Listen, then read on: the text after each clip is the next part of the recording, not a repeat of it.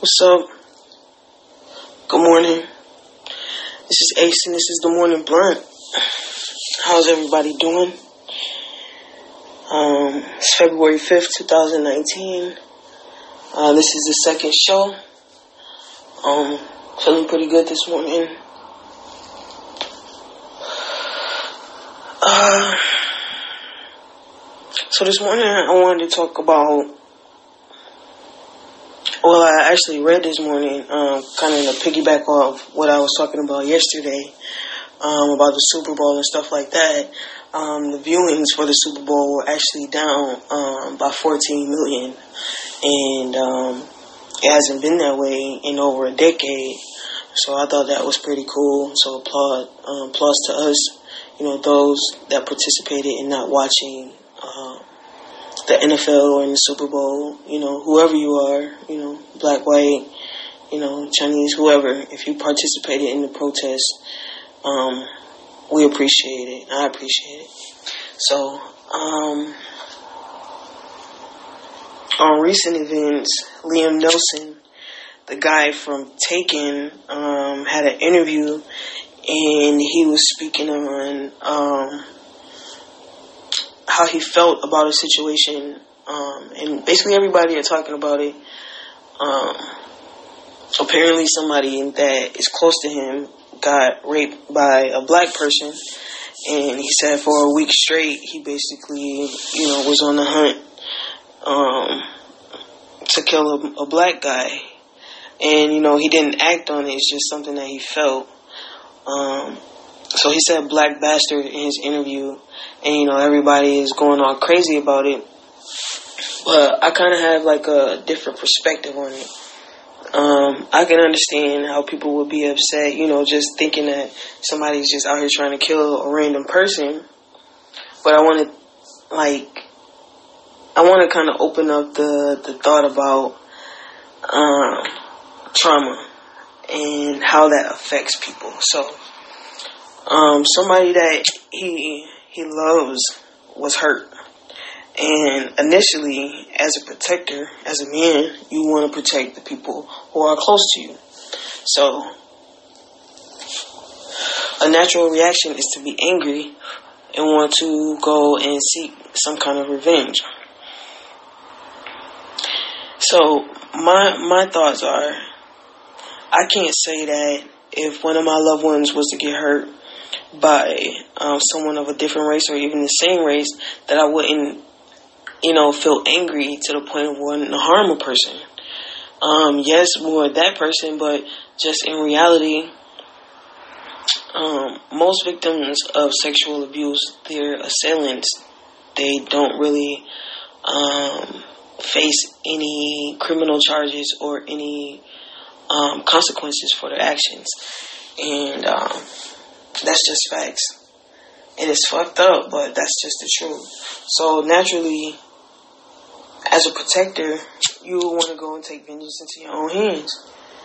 I feel like he wasn't wrong for how he felt. And I feel like the fact that he's able to say it out loud, I can't call the man a racist.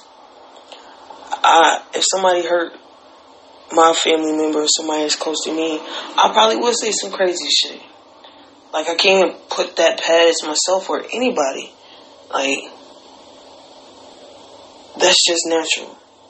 So I think that we have become too sensitive about like, you know, the race the race shit and we only we only uh make it a point to make it a big deal when um it's not directly us. We can say nigga nigga nigga all day and there's not a problem with it. But um, for someone of a different race, which I don't condone, I don't condone anybody saying it, but I say it. You see what I'm saying? It's natural. It's, it's in me. You know what I mean? But to hear somebody of a different race say it, it's kind of like, it's weird. You see what I'm saying? Like, I've listened to different podcasts and things like that. And um, even just like this one podcast, this hip hop podcast, this guy um, over in India, and they say nigga, like they speak to you and you dress each other as nigga, like my nigga, and it's crazy to hear, but it's just like, a word that was used to oppress us and keep us down. It's something that people are using to congratulate and greet each other and uh, show salutation. Like, shit is weird.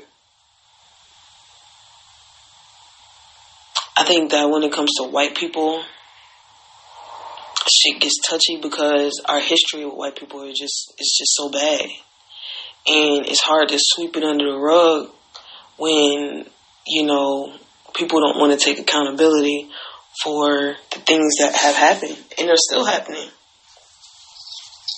Hence the protest for you know unarmed black men being killed. Like when you see a video of a guy sitting in his car and he tells a police officer, I am a licensed carrier. I have a pistol in me. And he goes to show the officer and he gets killed. Come on, man.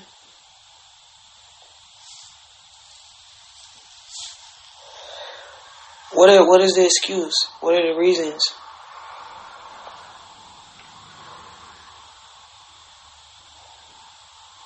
Why can't this behavior be like nipped in the bud? Like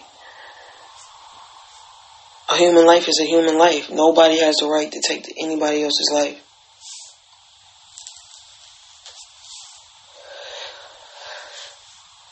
None of us had that authority.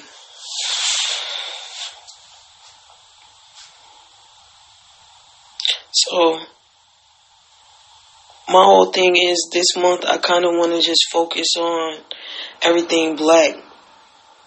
You know, um, I want to touch on interracial dating. I want to touch on black ownership. I want to touch on black families.